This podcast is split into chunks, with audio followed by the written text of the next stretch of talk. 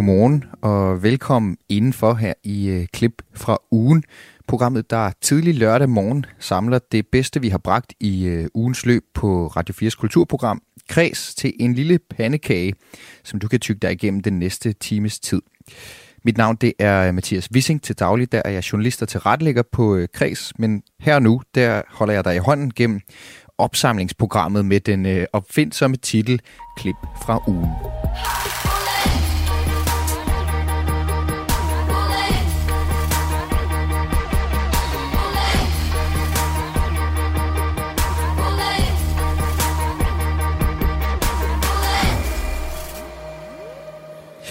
Jeg vil gerne begynde med lidt litteratur, nærmere betegnet med forfatteren Lone Hørslev og hendes roman Halt i himlen, der udkom den 12. august.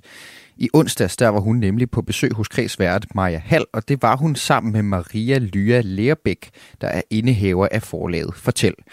Temaet for øh, onsdags udsendelsen, det var nemlig at skrive sin egen slægtshistorie, og det var det i anledning af, at Hørslevs nye bog, den handler om øh, de to søstre Ellen og Dagmar, og Ellen, hun er ikke kun Dagmars søster i romanens univers, hun er faktisk også Lone Hørslevs oldemor. Og det er noget, som øh, hende her, Maria Lyre Lærebæk, hun har specialiseret sig i på forlaget Fortæl. Men øh, først og fremmest så lader mig ud med at tage en snak med Lone Hørslev, og hun spurgte hende, hvorfor overhovedet kaste sig ud i at skrive en bog, der tager udgangspunkt i sin egen oldemor. Jeg har skrevet om mange forskellige ting, men jeg kunne mærke, at det, det var noget, jeg havde lyst til det her. Med at gå ned, altså tilbage i tid og gå ned i 20'ernes København, synes jeg bare var ja, det er svært at det er svært at fortælle, hvorfor det lige præcis er det, man har lyst til, og ikke noget andet, men det kunne jeg bare, det havde jeg bare virkelig meget lyst. Det træk i mig. Uden at afsløre for meget eller fornærme din familie, så er det jo ikke fordi, at, øh, at din oldemor Ellen var en stor kulturpersona på sin tid. Hun var faktisk øh, sådan, at det ret jævne og måske sådan den laveste klasse. Hvad, hvad fascinerer dig ved netop øh, hendes historie? Jamen, det er nemlig rigtigt. Altså, der er ikke nogen fra min familie, der er noget særligt. Og, øh, og det kan jeg på en måde godt lide. Jeg har altid godt kunne lide at skrive om almindelige mennesker og almindelige erfaringer. Øhm, og det fascinerer mig det her med, at altså hun, ja, som du siger, hun er ingen, hun er det ordinære menneske. Hun er ikke ekstraordinær. Hun har ikke bedrevet noget. Hun har ikke ah, sat nogen sådan aftryk bortset fra øh, sit barn og, øh, og et par, ja, Øh, et par små ting, nogle billeder og lidt af hvert. Øh, men, men ellers øh, ikke sådan en, som der er blevet skrevet bøger om, eller biografier omkring, og det kunne jeg godt lide. Hun har ikke selv nogen stemme, hun har ikke selv nogen historie, der er ikke nogen, der har skrevet hendes historie. Men hun er på en måde repræsentant for en gruppe mennesker, en gruppe kvinder, øh, som jo var langt flertallet. Og jeg synes også, de fortjener at få deres historie fortalt, selvom at man kan sige, at de ikke var nogen. Så var de jo noget. Og jeg synes, øh, det, den historie øh, skal vi også øh, høre.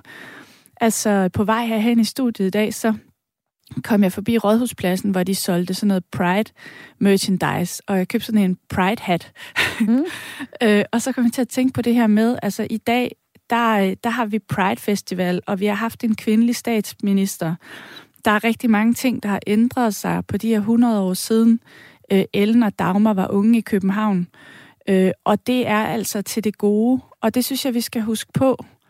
Øh, også nu, når der sker de her forfærdelige ting i Afghanistan, øh, hvor altså den gode udvikling kan rulles tilbage. Nu siger jeg ikke, at det er det, vi står overfor her, men, men det er ikke, fordi det er usandsynligt eller umuligt. Øh, det er noget, vi bliver nødt til at kæmpe for at blive ved med at holde fast i. De rettigheder, de muligheder, øh, som vi har i dag, det må vi aldrig tage for givet, og måske er det øh, det, jeg også gerne vil vil minde læseren om, øh, og minde mig selv om, og minde mine børn om, øh, ved at skrive den her historie om de her kvinder. Og som forfatter er du ikke ene om det. Altså flere andre forfattere har skrevet om deres egen familie og flettet det så sammen med også øh, begivenheder i verdenshistorien. Her i Kreds har vi blandt andet talt med forfatter Astrid Salbak, som skrev familiens historie i bogen Der, hvor du ikke vil hen, efter hun fandt sin mormors gamle breve. Vi har også set forfatter som Jesper Wung fortælle en anden type familie, familiehistorie i en anden gren, som bogen hedder. Så der er lidt en tendens til, at jeg forfatter godt kan lide os at, at tage de nogle gange lidt ordinære historier, der er i familien, og at lave et litterært værk ud af det. Fordi bogen her er selvfølgelig er på en side øh, slægtshistorie, du fortæller, og så er der jo også øh, en masse øh, litterære greb, du har gjort for at lave en rigtig god historie. For at lytterne lige kan få en, øh, en fornemmelse af, hvad det er for en bog. Kunne du så ikke øh, læse lidt op af den. Det er for eksempel for det sted i bogen, hvor øh, pigerne Ellen og, og Dagmar, der er søskende, de søger job hos smørbrødsrestauranten der på side 43, tror jeg det er. Jo, det kan du tro. Altså, de har offret alt det, de har, øh, løbet en stor risiko ved at løbe fra deres pladser. Og det var jo noget, som var, øh, som man helst ikke så, at øh, tjenestepiger de gjorde. Øh, der skiftede man to gange om året, 1. november og 1. maj, og det, de kunne simpelthen ikke holde ud at være på de pladser, hvor de var som tjenestepiger. Derfor så satser de alt på at få det her job som øh, elever øh, på smørbrødsrestauranten her, Oscar Davidsen. Ellen og Dagmar småløb frem mellem de tomme borer overraskede hende, mens hun var i færd med at tage hat og rev af, for i stedet at iføre sig et hvidt forklæde over sin kjole. De var havnet i et anretterkøkken. Kvinden åbnede overrasket munden, men Dagmar kom hen i forkøbet. Vi har brug for de pladser, sagde hun forpustet. De bliver nødt til at give os en chance. Jeg bliver absolut ikke nødt til noget som helst, sagde hun vredt, efter at have genvundet fatningen. Vil I være så venlige at forlade mit køkken? Hun pegede mod døren, der netop, de netop var brasset ind af. Dagmar så så hurtigt omkring og greb til Ellens forskrækkelse en kniv, der lå på et skærebræt ved siden af en spand sild, der stod til udvanding. Der gik et ryg gennem damen. Jeg beder dem, frue. Vi ender på gaden, hvis vi ikke får de her pladser, sagde Dagmar og viftede med kniven. Desuden er vi bedre til at lave mad end nogen andre, de kunne ansætte. Læg den kniv fra dem. Nej, sagde Dagmar og gik et skridt hen imod hende. Jeg beder dem, sagde damen, og gik selv et lille skridt baglæns. Læg kniven fra dem. Nej, sagde Dagmar bestemt. Ikke før jeg får lov til at vise, hvad jeg kan. Hurtigt stak Dagmar hånden ned i spanden og hævde en sild op, som hun smækkede ned på skærebrættet. Med en sikker hånd skar hun, stak hun kniven ind i fisken og åbnede den fra hovedet til gat. Med en lynhurtig bevægelse fik hun først den ene filet skåret af, så den anden. Da de fede fileter lå tilbage, greb hun hurtigt en sild mere, som hun gjorde det samme ved, og en til. Ja tak, det er rigeligt, sagde damen. Dagmar lagde den skarpe kniv fra sig. Den bedste marinade laves af eddikelag med laurbærblade, enebær og peberkorn, og godt med løg, sagde hun. Og før damen nåede at til, sige noget, tilføjede hun. Vi har også en idé til et stykke smørbrød. Havde de det? Ellen så nervøst på sin søster. Der bredte sig en antydning af et smil på damens ansigt. Og det, du hørte dig, der lyttede med, det var Lone Hørslev læser op af sin seneste roman, Halt i himlen. Og Lone, der er masser af detaljer i den her bog. Hvor meget ved du egentlig fandt sted? Altså var de her søskende par rent faktisk på øh, smørbrødsrestauranten i, i København? Ja, det var de. Det er en af de ting, som jeg ved. Øh, jeg har endda billeder af Dagmar i sit... Øh, hvad hedder det, smørbrøds jomfru tøj, hvad hedder sådan uniform. Øh, så øh, det, var, det, det tror jeg også var noget af det, der fascinerede mig. De her to kvinder, som, øh, som får arbejde som smørbrødsjomfruer. Øh, På en restaurant, som jo ja. også er meget kendt i dag under så navnet Ida Davidsens smørbrødsrestaurant i, i København. Ja, Oscar Davidsen, det var Ida Davidsens oldefar, ja. der åbnede øh, stedet i 1888. Så lidt fame har du også i din familie alligevel, Lone. Åh ja, det drysser lidt af måske. Og vi skal tale om mere af det her med at, øh, at skrive slægtshistorie og dykke ned i den og gøre det til historie. Lige om lidt med en ekstra gæst, jeg inviterer ind. Men Lone, bliv endelig hængende her hos os i Græs. Det gør jeg. Du lytter til Græs med mig, Maja Hall. Og nu nævnte jeg kort, at der er en tendens i tiden til, at vi ser flere forfattere skrive om deres egen familie og lave det til en roman. Men der er også en anden sideløbende tendens. Den handler om, at almindelige mennesker, kunne vi kalde os, også skriver eller får skrevet vores historier og dykker ned i slægtsforskning. Og det er noget, som du oplever, Maria Lya Lærbæk. Velkommen til. Tusind tak.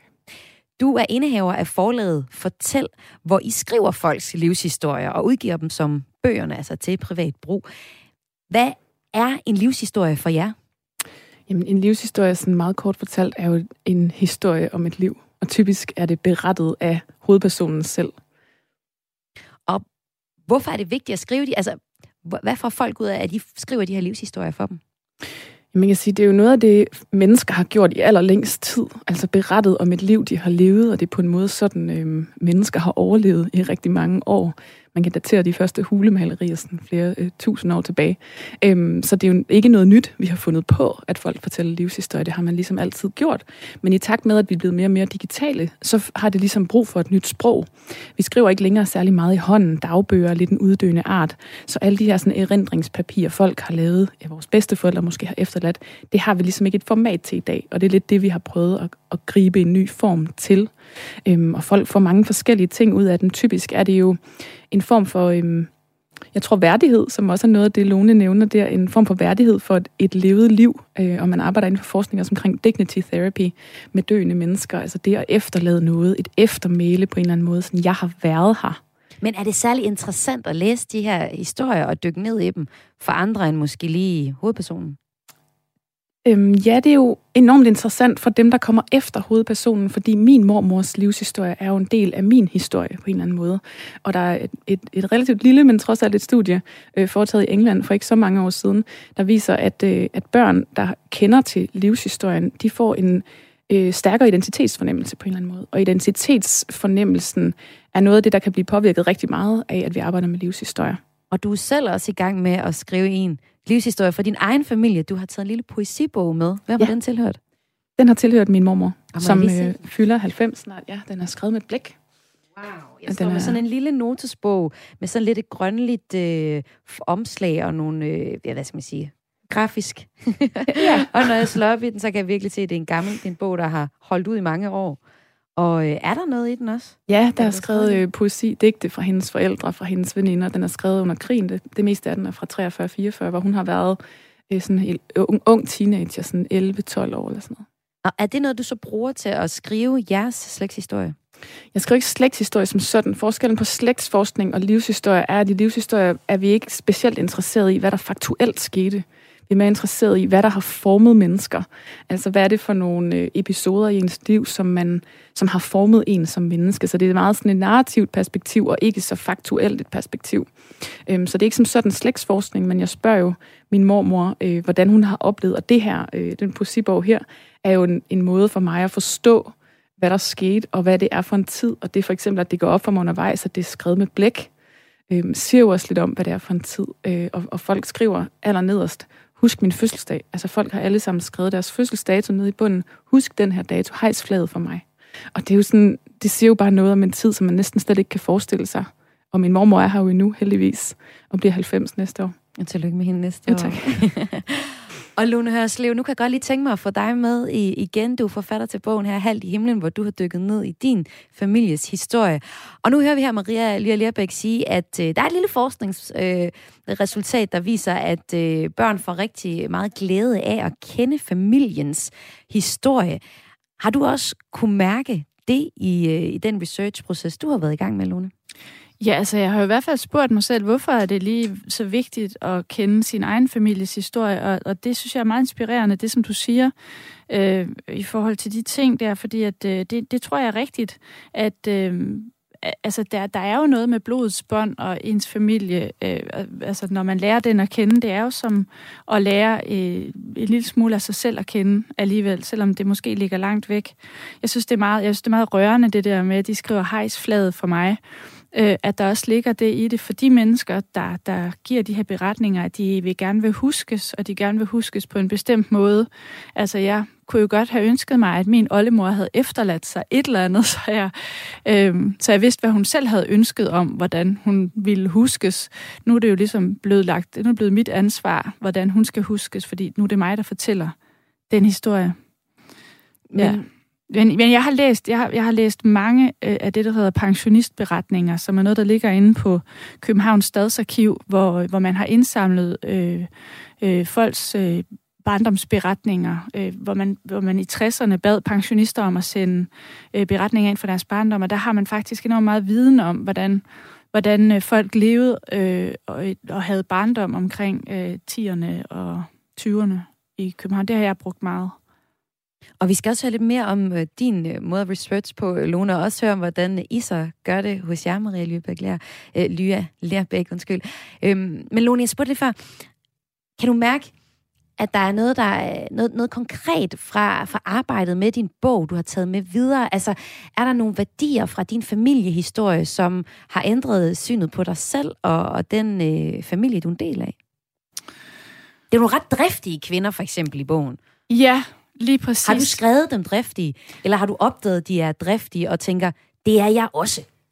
nu ligger en hel masse ord i munden på dig, men det er for at komme med det og trække et konkret eksempel ud af dig, Lone. Jamen, det er nemlig rigtig interessant, det du tager frem. Det er, fordi jeg har altid... Altså, jeg har jo kendt dem, da jeg var barn. Mm. Altså, da jeg var lille, levede Ellen og Dagmar. Jeg kan huske dem fra dengang, jeg var barn. Og noget af det, som... Altså, jeg tror, at som barn var jeg god til sådan at registrere folk og, og lægge mærke til folk. Og, og selvom jeg selvfølgelig ikke forstod alt det, som jeg forstår i dag. Men, øh, men jeg forstod i hvert fald, at de netop var ekstremt driftige. Altså, nogen, altså, de arbejdede, og de knoklede.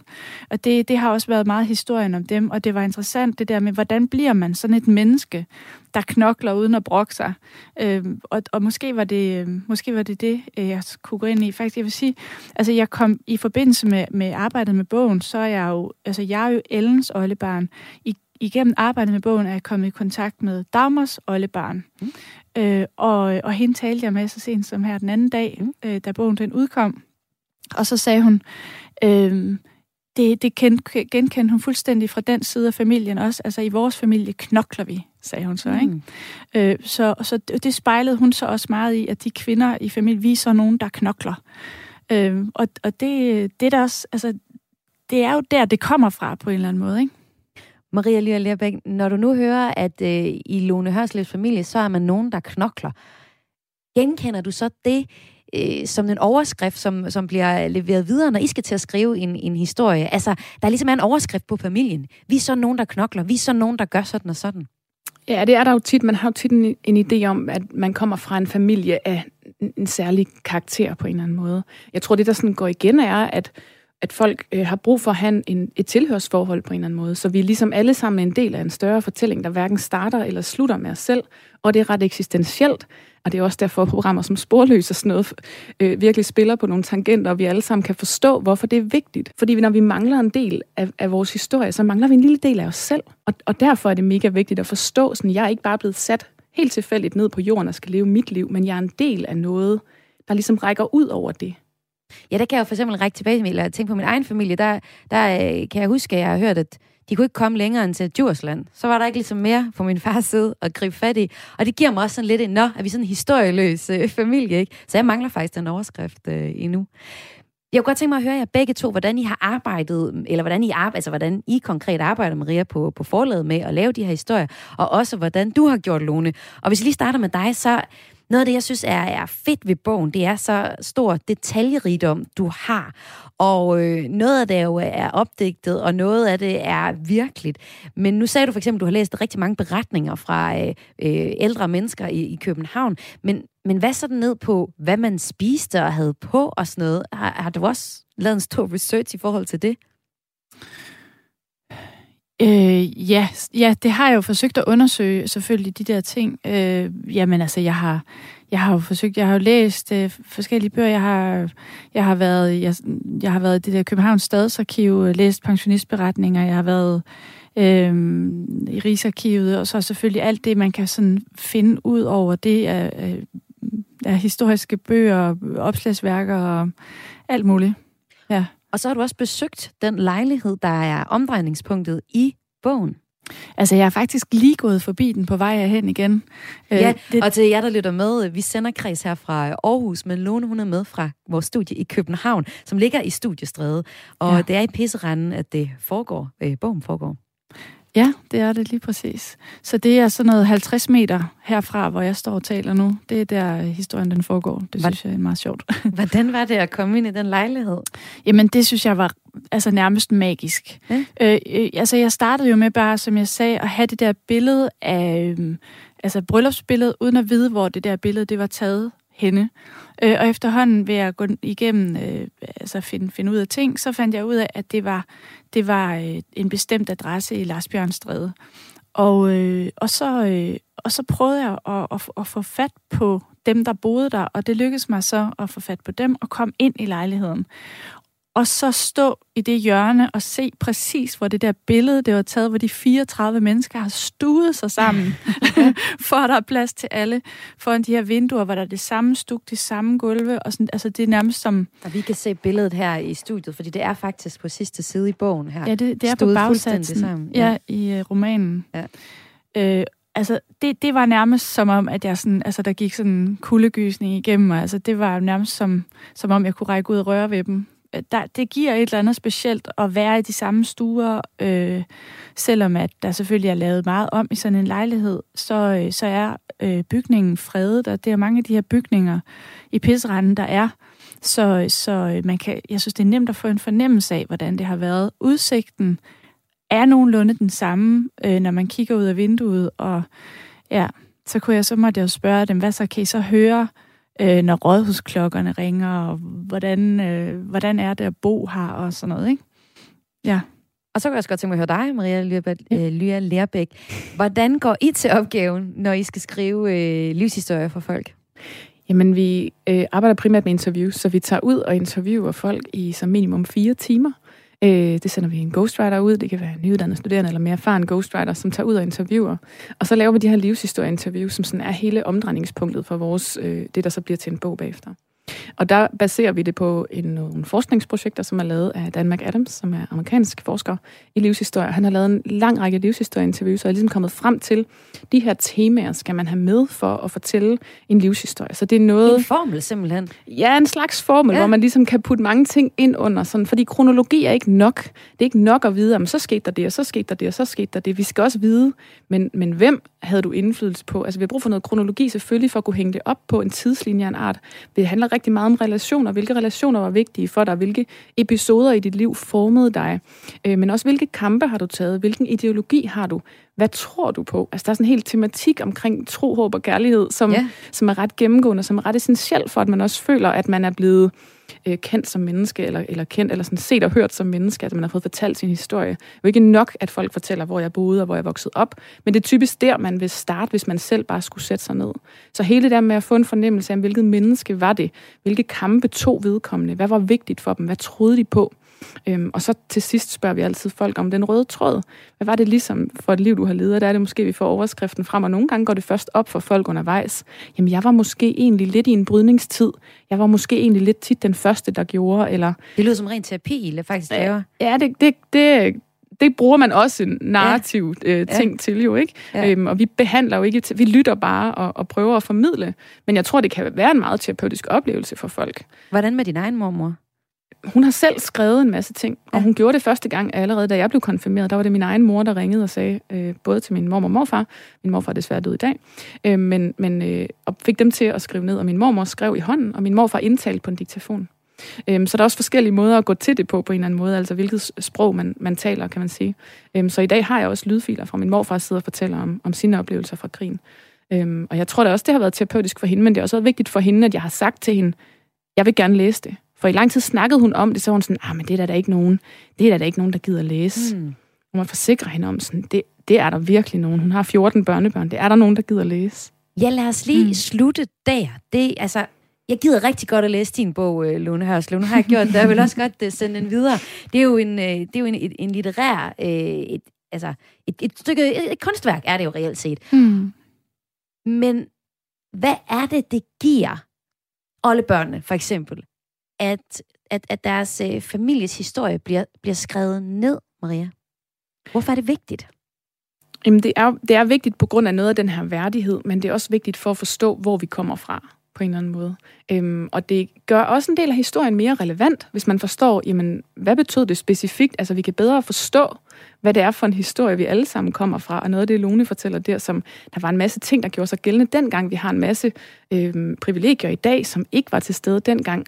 Altså, vi er på en måde nødt til at forstå vores rødder, for at forstå, hvor vi er i dag. Ikke? Vi, vi kan stå stærkere i vores identitet og i vores liv i dag, hvis vi også forstår, hvad det er for en vej, der har ført hertil, hvor vi er i dag, og måske også en fornemmelse af, hvor vi så bevæger os hen. Og bliver det mere vigtigt at holde fast i vores rødder i et samfund, hvor alting bliver mere fragmenteret og online? Jeg ved ikke, om det bliver mere vigtigt, men jeg tror bare, vi er kommet til at holde op. Ja. Altså, fordi jeg, jeg tror simpelthen, vi har glemt traditionen for det. Og det er det, jeg rigtig gerne vil. Sådan, tag den der diktafon, for det ligger jo i enhver telefon i dag. Altså sådan, hold fast i det, spørg. Spørg bedstefar, altså, eller morfar. De, vi har, alting er meget fragmenteret lige præcis. Så jeg tror, vi har brug for at være mere bevidste om at gøre det i dag, for vi har ikke samme der er ikke ligesom øh, samme sted, hvor vi lige sidder der rundt om spisebordet og snakker, fordi alle folk sidder med deres telefoner hele tiden. Ikke? Så mm. der er ikke de der sådan, øh, stunder af stillhed, hvor man lige naturligt får morfars fortælling. Så dem skal vi skabe. Hvad tænker du om det, Lone Herslev? Ja, det er jeg meget enig i, og det og, og, jamen helt sikkert. Altså, da jeg begyndte på det her, altså slægtsforskning og de her ting, øh, så gik jeg hjem til min far. Altså, nu er det jo min mors familie, eller det er på min mors side det her. Jeg gik hjem til min far og fortalte om det, og så, øh, og så øh, begyndte han faktisk også på det. Altså, så, så jeg satte ham ligesom i gang, viste ham, hvor nemt det var at gå ind. Det hele ligger digitalt i dag på Rigsarkivet og sådan noget. Du går herind og søge. Og så blev han dybt opslugt af det. Og til min fødselsdag, der fik jeg så øh, noget. Han havde, min far har ingen sådan litterære forfatterambitioner, slet ikke det. Men netop det, som du taler om der, at han havde siddet, og så havde han skrevet sin historie ned øh, til mig. Fordi han kunne godt se, at det var da egentlig vigtigt, at det der, det ikke bare gik tabt. Altså min far, øh, som er født i 48, altså da han voksede op, der havde de øh, hestevogn. Man tror, det er løgn, ikke? Mm. Men, men jeg bliver nødt til lige... Hvad er det, du får ud af at have fået din fars øh, erindringer skrevet ned på den måde? Jeg synes jo, jeg lærer ham at kende på en ny måde, faktisk. Altså, og på den måde også lærer mig selv at kende på en ny måde. Det synes jeg er meget rigtigt, øh, det der blev sagt før øh, at historien den starter og slutter ikke med os. Altså, vi er en del af noget. Og sådan sluttede snakken mellem øh, forfatter Lone Hørslev, der altså er aktuel med Halt i himlen, der fortæller hendes egen oldemors historie, og så øh, Maria Lyre Lægebæk, som er indehaver af forlaget Fortæl, som var med hos mig i onsdagsudgaven af Kreds. Mit navn det er Mathias Wissing. Jeg er tovholder på det program, du lytter til nu. Klip fra ugen, hvor jeg spiller en håndfuld af det bedste, vi har bragt i løbet af ugen på Radio 4's kulturprogram Kreds. Det næste, jeg har i posen til dig, det handler om kreativitet. På Kreds har vi nemlig opfundet et nyt mandagsformat, som øh, laver en slags portrætinterview med forskellige kreative sjæle. Og det format, det hedder Stjæl som en kunstner. Allerede i mandags, der øh, 20 startede Maja ved at lave et interview med Anders Anden Madison, og tirsdag fulgte hun så op med et interview med øh, rektor for Designskolen i Kolding, Lene Tangård, som derudover nemlig også er professor i kreativitet, for når man er kreativ, så består det faktisk rigtig ofte af at øh, sammensætte den helt perfekte balance af inspiration, uden selvfølgelig, det tipper over til gement tyveri. Fordi at Maja hun havde 20 startet mandag med øh, Anders Madsen, så brugte hun en masse eksempler, og dem lægger hun ud med til at forklare begrebet kreativitet, som Lene Tangård gør os meget klogere på. Lyt med her. Komiker Anders Madsen har stjålet lidt fra blandt andet Askepot, altså eventyret her. Og det har han gjort til filmen Ternet Ninja, der kommer en toer her på torsdag.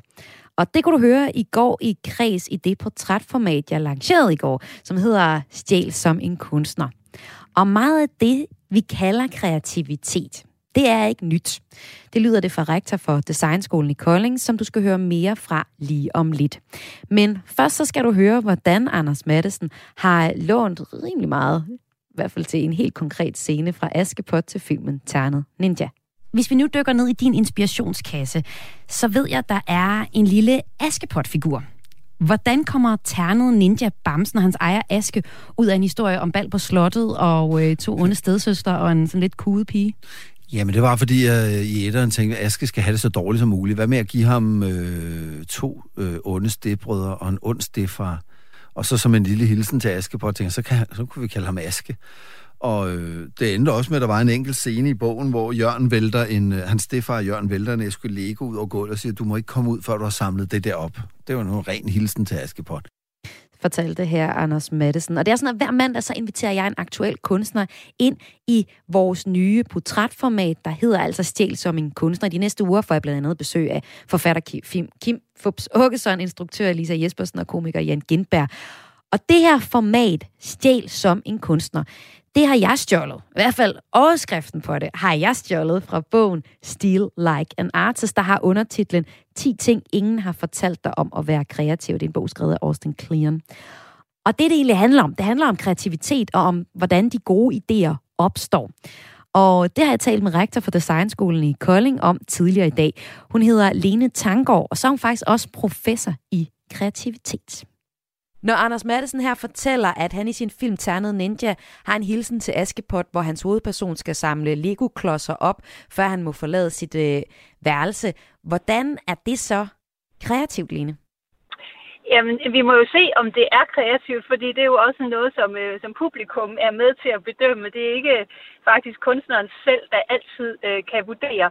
Men, øh, men det vi øh, kan se, når vi kigger på sådan nogle kreationer, det kan være film, litteratur, musik, øh, kunst eller opfindelser i erhvervslivet osv., det er jo, de jo ofte bygger på noget, vi har set før. Altså det kan være idéer, der kommer fra nogle andre, det kan være materialer, man genbruger, det kan være øh, Øh, narrativer eller fortællinger, øh, i tilfældet med Askepot, som du lige øh, nævnte, som så går igen, øh, men i en øh, rekreation, vil man sige, altså i en genfortolkning eller en genforvaltning af det, der har været, og så jo ind i tiden. Altså, øh, fordi det lige får det der svist, for at, vi, for at vi synes, at det er kreativt, så skal der være noget overraskende ved det. Øh, men faktisk også det der med det genkendelige, det kan også gøre, at vi tænker, at der er noget der. Og jeg kan faktisk huske, at jeg hørte om et forskningsprojekt på et tidspunkt, der handlede om, hvilke billeder vi stoppede op for at se, når vi gik på kunstmuseum. Og det var nemlig krydsfeltet mellem noget, vi genkendte, og så noget lidt nyt. Men Lene, jeg kunne godt tænke mig at høre dig. Hvad er egentlig den helt grundlæggende definition af begrebet kreativitet? Jamen, den grundlæggende definition af set, som der er relativ konsensus om blandt kreativitetsforskere i hele verden, det er, at kreativitet, ja, det betyder jo, altså at skabe kommer fra latin creare, og det er det, vi vurderer som nyt, øh, men også værdifuldt eller meningsfuldt i en sammenhæng, og så faktisk også passende. Og det sidste er sådan øh, et ord, der er kommet til i løbet af de senere år, fordi det vi kan se, det er også, at hvis øh, det kommer for langt ud af boksen, hvis det kommer for langt fra vores eksisterende øh, fortolkningsrepertoire, så kan vi faktisk ikke genkende det. Øh, og så er det måske genialt eller, eller noget andet, men, men det kreative er det, der øh, fanger os, øh, men på en overraskende måde. Øh, så der er det der med det genkendelige, eller det gamle, og så det nye. Og så øh, ved vi også, at nogle af dem, der så lykkes med at blive anerkendt som kreative, eller der, hvor vi siger, her er et produkt, en kreation, en event eller et eller andet, som vi synes er kreativt, jamen der er det også det, der på en eller anden måde rammer en tidsånd, eller gør, øh, altså, at vi synes, at det passer. Øh, det, kan, det har vi brug for lige nu. Og så er der jo ligesom øh, originalitet, fordi beslægtet med kreativitet, der er originalitet.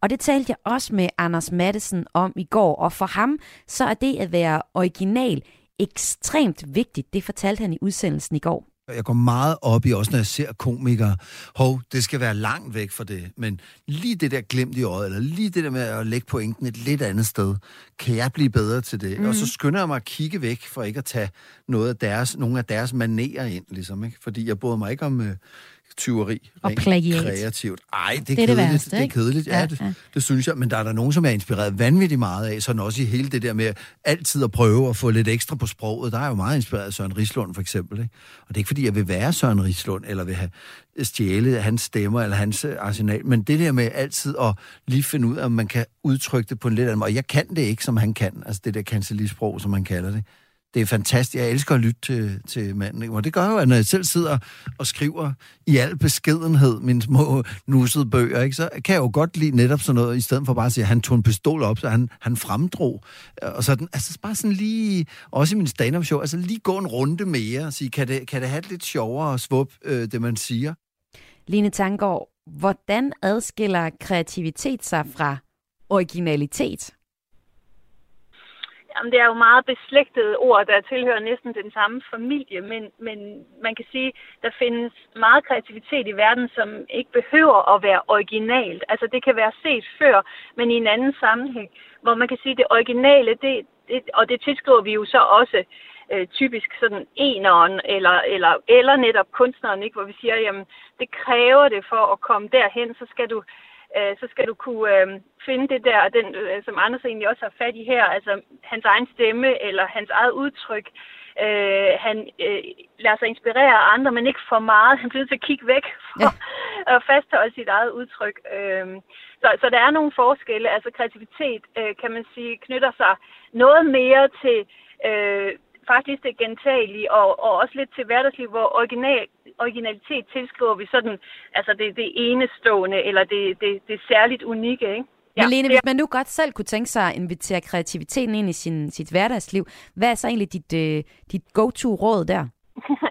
Jamen, det bedste råd er jo egentlig at beslutte sig øh, for det, øh, og det lyder øh, banalt. og det er det også, øh, men det er faktisk øh, en af de væsentligste konklusioner i noget af den, øh, og det er så i det her tilfælde amerikanske kreativitetsforskning. Altså beslut dig for det.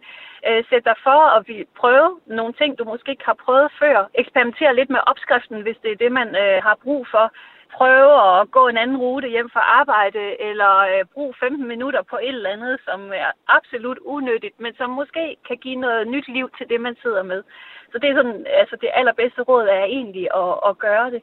Øh, og også at tro på, at man, at man har det i sig, uden at man nødvendigvis behøver at se ud på en bestemt måde, eller tilhøre øh, den kreative klasse. Ja, ja, ja.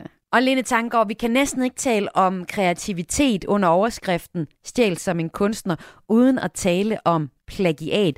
Altså der, hvor, hvis vi i hvert fald taler i kunstnerverden, øh, taler om, om folk, der har 20 stjålet. Lige nu, så er der en øh, sag, der øh, foregår i, i Brønderslev. Det er på Aso Havn, hvor der står en havfrue, og øh, kunstneren bliver anklaget af arvingene til den lille havfrue om, at det er plagiat, altså at havfruen i Brønderslev ligner den lille havfrue i København. Hvor går grænsen fra øh, kreativitet, hvor man har lånt, følt sig inspireret af nogle gode idéer, til at man så rent faktisk har 20 stjålet?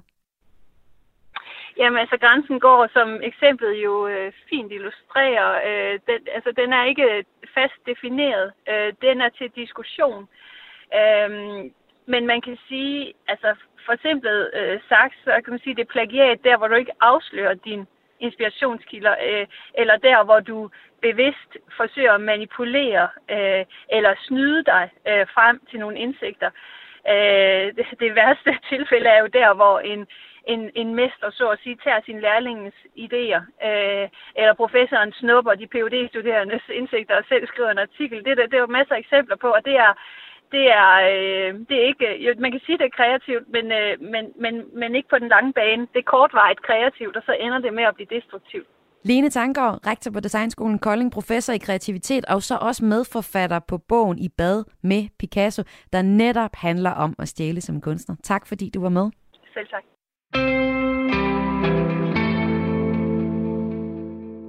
I torsdags der handlede det om teenage-idolet Billie Eilish.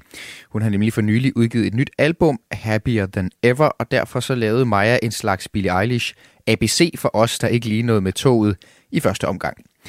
Lyt med her, hvor Maja hun øh, taler med musikjournalist på webkulturmediet Christian Karl om superstjernen Billie Eilish og om hvorfor hun er blevet så populær, som hun er.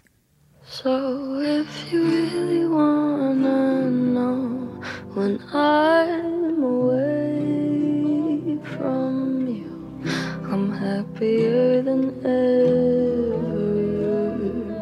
Wish I could explain it better. I wish it wasn't true.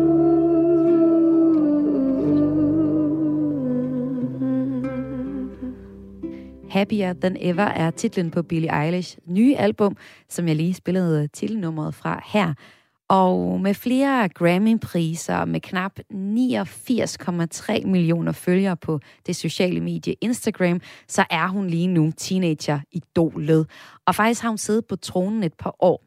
Men med den her nye udgivelse, der har den 19-årige amerikaner faktisk skiftet ret meget ham. Altså ligesom vi har set med David Bowie, vi har også set det med Lady Gaga, så har Billie Eilish lavet et ret radikalt stilskifte for sådan at være sådan en øh, grønt hår, med grønt hår og sølvkranier på fingrene, til sådan lidt mere en puderbeige type, og så lidt mere, lidt mere damet univers, hun har tappet ind i. Og måske er hun ikke længere kun for teenager. Måske øh, er hun for lidt færre. Hun har også øh, lavet den nyeste James Bond-sang. Derfor er hun et interessant fænomen at se nærmere på netop nu. Det gør jeg sammen med dig, Christian Karl. Velkommen til. Tak skal du have. Tak fordi jeg må være med. Du er musikjournalist på online kulturmediet Sound Venue. Og jeg har dig med, fordi du har fulgt Billie Eilish, siden hun udgav sin første sang. Og du har også mødt hende. Og den oplevelse vender vi tilbage til om lidt. Men øh, først så tager vi simpelthen historien om Billie Eilish helt fra begyndelsen. Og lad os lige trække nogle overskrifter, Christian Karl. Hvem er hun i overskrifter? Uh, hvem er hun i overskrifter? Jamen, øh, først og fremmest så er hun jo så ung, når hun laver sit, sit første mindre internethit, nemlig Ocean Eyes, at hun jo nærmest er en børnestjerne. Jeg tror, hun laver det sammen med sin storebror, når hun er en 13 år eller deromkring.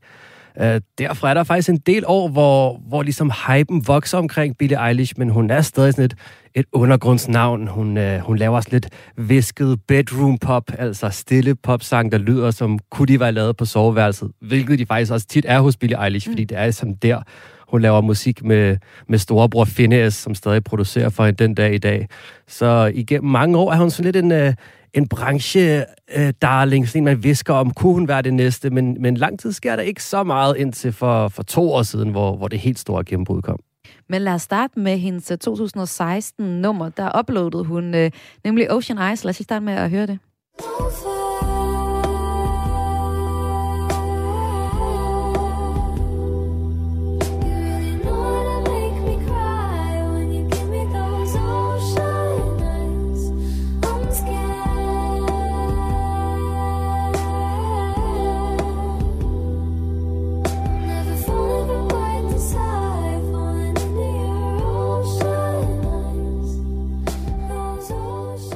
Egentlig så uploadede hun bare den her sang, for hendes daværende danselærer kunne høre den. Men da hun så vågnede næste dag, så var hendes mailbox fuld af beskeder fra folk, der roste hendes musikalske talenter. Det var så i 2016, og så siger at der går lidt over, og så går det hurtigt. Hvad er det, man pludselig opdager, Billie Eilish kan?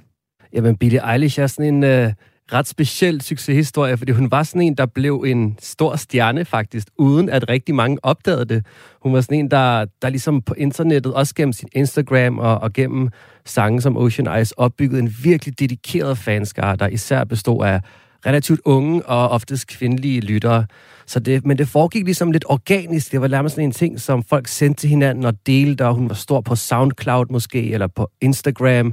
Så hun var sådan lidt sådan en, der voksede sig stille og roligt større og større, mens hele forældregenerationen slet ikke lagde mærke til det. Så pludselig en dag, så, så spiller hun udsolgte koncerter rundt omkring og ved at blive en popstjerne, og, og folk, der bare er måske fem år ældre, eller gud forbyde det, ti år ældre, de, de har slet ikke ligesom lagt mærke til den her stjerne, der bare har formet sig blandt teenager og endnu yngre fans og lyttere.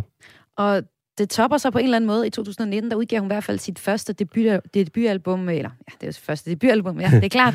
Det hedder When We All Fall Asleep, Where Do We Go? Og øhm, en af de helt store hits derfra, det er nummeret Bad Guy, som lyder sådan her. So you're a tough guy, like you really. Just can't get enough guy, just always so puff guy. I'm that bad type, make your mama sad type, make your girlfriend mad type, might seduce your dad type. I'm the bad guy. Duh.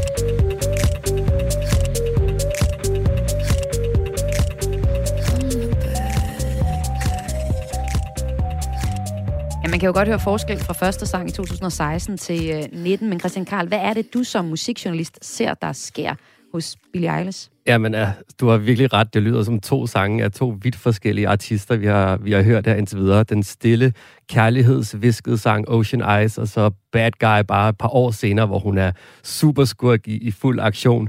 Men jeg synes faktisk, at det, det er to rigtig vigtige sange for Billie Eilish, fordi de viser ligesom det spektre, hun spænder over.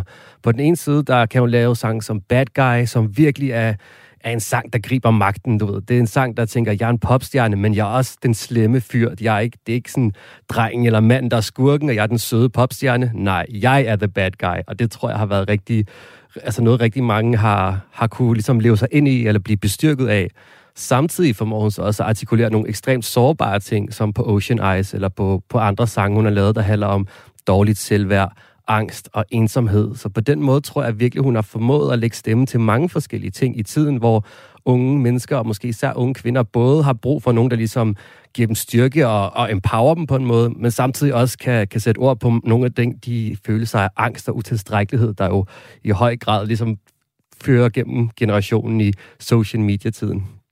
Og så får jeg faktisk lyst til at invitere vores anden gæst i den her halve time ind. Magdes, velkommen til dig. Mange tak, og tak fordi jeg måtte komme. Du er en ung musiker, og du er også rigtig glad for Billie Eilish. Nu hører du her Christian Karl nævne nogle af de kvaliteter, hun har. Hvad er hun for dig? Øhm, hun er...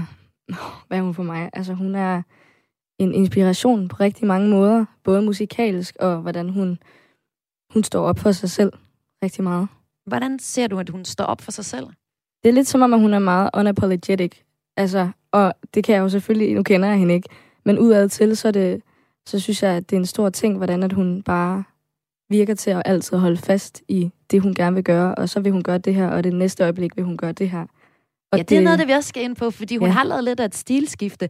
Men det der med, du siger, nu kender du hende ikke, men jeg føler en lille smule, jeg kender hende, for jeg følger hende på sociale medier på Instagram, ja. og der er hun ret ægte og ærlig, ret filterløs. Ikke fordi hun sådan fortæller øh, dybt personlige historier hele tiden, men hun, det er meget sådan snapshots fra hendes liv, og ja. det er jo der, man føler, man er ret tæt på hende. Men Christian Karl, du mødte hende så i øh, 2019, for, i, før hendes første koncert på festivalen Tinderbox i Odense. Altså, hvem var det, du mødte her i 2019? Jamen, faktisk en ekstremt afslappet og ekstremt sød og venlig og imødekommende person. Jeg tror måske lidt, når man, når man hører musikken, man kan forestille sig, at hun er en meget moody, indadvendt, lidt emo-agtig type, eller en meget det ene eller det andet. Man kan hurtigt få nogle indtryk af, af musikken, men hun var meget sådan en, en LA-teenager, der, der snakkede en del om, hun glædede sig til at komme hjem fra turné, så hun kunne spise uh, sin yndlingstacos nede på restauranten og bare mm. slappe af. Uh, hendes mor var også med, så der var sådan lidt en... Uh, ja, sådan lidt familieudflugt stemning, som var sådan en ret vild kontrast til, at hun uh, ja, kort efter interviewet gik op foran en scene, hvor folk skreg så meget, at jeg tror, de ikke kunne tale i flere dage bagefter. Ja. Men det er vel også igen det der, øh, det der lidt mix, som vi skal ind over. Altså, Billie Eilish er rigtig mange ting, ikke? Altså, hvis man kun lyttede til en musik, så vil jeg måske tegne en figur. Og, øh, og når man så hører hende, hende snakke om, øh, en, at være sådan en LAP, som du fortæller her, ikke? så har jeg lyst til at tegne en anden figur. Og så ser man hende, i hvert fald den tidlige Billie Eilish, med grønt hår og sådan lidt punket, emo-agtig. Sådan kompleks størrelse. Er det, Magdes, er det også det, der fascinerer dig ved hende? Du sidder så faktisk selv med grønt hår i dag, helt kort grønt hår. Ja, Jamen, altså, det er det helt klart. Øhm, jeg er bare meget imponeret over, at hun, hun bare altid formår at ja, bare være sig selv og gøre det, hun har lyst til. Øhm, samtidig med, at det var noget, folk synes er mega spændende, fordi rigtig meget af det er meget sådan grænse for nogen at se. Øhm. Ja, den første grænse, hun overskred, eller var atypisk som et stort popidol, det var det her med, at hun gik meget baggy tøj, ja. og hun ikke viste former. Øhm, og det var der mange unge, der sagde, det var virkelig befriende og rart. Havde du det også sådan, da, da du så hende? Ja, og det havde jeg specifikt, fordi at jeg altid selv har elsket at gå rigtig meget baggy tøj.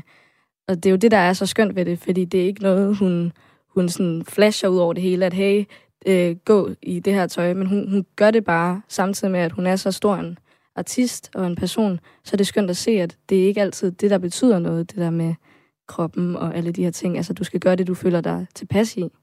Og det var jo så også hendes argument, da hun lavede lidt af en transformation. På øh, Instagram har man kunne se, hvordan hun har klædt sig sådan i store t-shirt, haft hår i vilde farver, neongrøn har jeg jo nævnt. Og øh, så var der også rigtig mange, der blev overrasket, da hun tidligere i år, forud for udgivelsen af det nye album, som vi skal ind på lige om lidt, kom med en helt ny portrætserie, hvor hun øh, til øh, den britiske udgave af Vogue lignede lidt en slags pin-up pige, sådan i sådan 60'er-stil med korset og blondt hår, og altså særligt håret var til stor debat, at hun havde skiftet hårfarve, og så også det her, sådan, de her øh, lyse sådan puderbeige farver.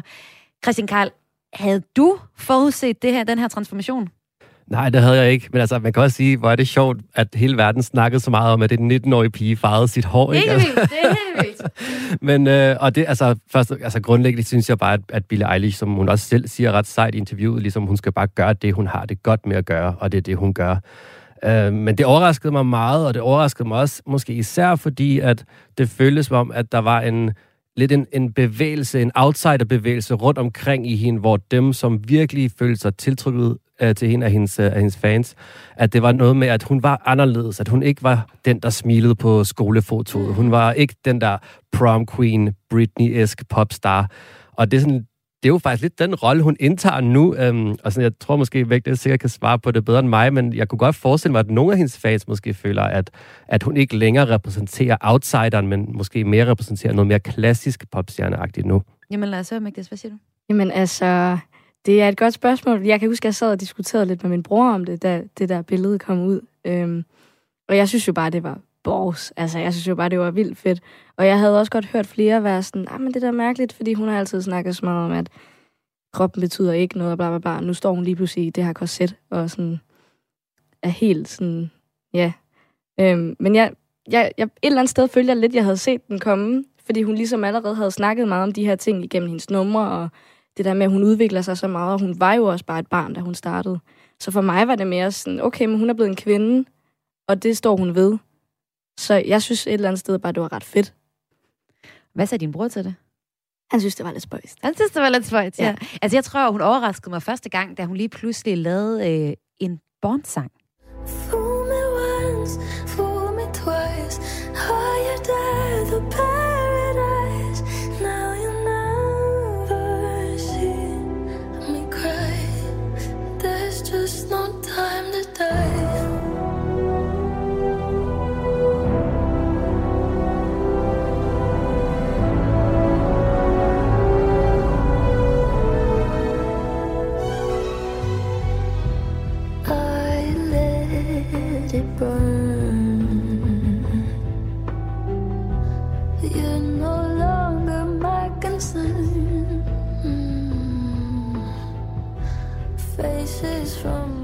Jamen, det her nummer No Time to Die, der kom i øh, 2020 og skulle være ligesom øh, titelmelodien til den James Bond-film, som kommer lige om lidt, der, der blev jeg første gang overrasket, for der synes jeg, hun var gået fra at være sådan kun på teenagernes præmisser på en eller anden måde, og så var der nogle voksne mennesker, der synes hun var fed alligevel, til nu lige pludselig at træde ind i sådan det der voksen-univers, som James Bond er en del af. Men Christian Karl, hvad, hvad tænker du om den øh, tanke? jeg, vil, jeg er enig, øh, og der er jo faktisk en ret spøjs scene i, øh, i den dokumentar, der kom, jeg tror det var sidste år, om Billie Eilish, hvor, hvor hun er ved at have et lille øh, nervøst, ikke sammenbrud, men lidt stress omkring den her sang, hvor hun siger, at folk kommer til at, at grine af mig. Altså folk kommer til at synes, at det her kan jeg ikke lave, eller, eller det her lyder dumt på en eller anden måde. Så på den måde var det et ret stort moment. Altså her skal hun pludselig lave den her store Adele-agtige ballade, den her artist, som, som vi ser som noget helt andet. Jeg tror, at da den kom, så var der nok mange, der tænkte, okay, det er en Bond-sang. Selvfølgelig har hun sagt ja til at lave en James Bond-sang, og selvfølgelig bliver den lidt anderledes. Men til en vis grad kan man måske godt sige, se, at det er her, der begynder os for alvor at ske en udvikling mod en anden form for Billie Eilish, som, som dyrker nogle andre musikalske stilretninger. Og som jo så, som man også kunne se i den her øh, dokumentar om Billie Eilish, er kæmpe fan af Justin Bieber. Det overraskede mig igen også, men han er jo selvfølgelig også hendes kæmpe idol fra da hun voksede op. Men jeg tror, jeg havde tegnet sådan en helt skarpt billede af, at hun var sådan en rigtig emo-pige med masser af popreferencer, men det var ligesom der, hun tog sit afsæt. Altså, i øh, dokumentaren viser hun øh, sin, øh, sin notesbøger, hvor hun øh, tegner sådan øh, virkelig dystre billeder af spindelsvæv, og jeg, jeg sådan nogle citater med, jeg burde ikke være her, og jeg har ikke lyst til at være her, sådan noget. Så hun hun, jeg ved ikke, om jeg bare ikke har fulgt med, men hun overraskede helt vildt, da hun kom med det der bond. Og så siger du så, Christian Geil, dermed, at hun jo også i dokumentaren er, øh, er sådan bekymret for, hvad det kommer til at betyde for hendes image, at hun har skiftet. Men det betyder så ikke noget, i hvert fald i forhold til musikanmeldere og musiklandskabet øh, i det hele taget. I øh, 2020, der øh, vandt hun til Grammy. Øh, jamen, hvad, altså aftens største priser, dem man kalder The Big Four, altså årets bedste album, årets bedste sang, årets bedste ny artist, årets bedste indspilning, og slog ligesom fast, det er mig, der har fat i den lange ende. Og øh, så kommer vi jo så op til den svære tor. Fordi øh, den er kommet nu, og tidligere år, der udkom så singlen Therefore I Am. Og øh, vi skal lige, jeg skal høre begge to, hvad I siger til den nye album, men lad mig lige spille lidt af det nummer Therefore I Am. I'm not your friend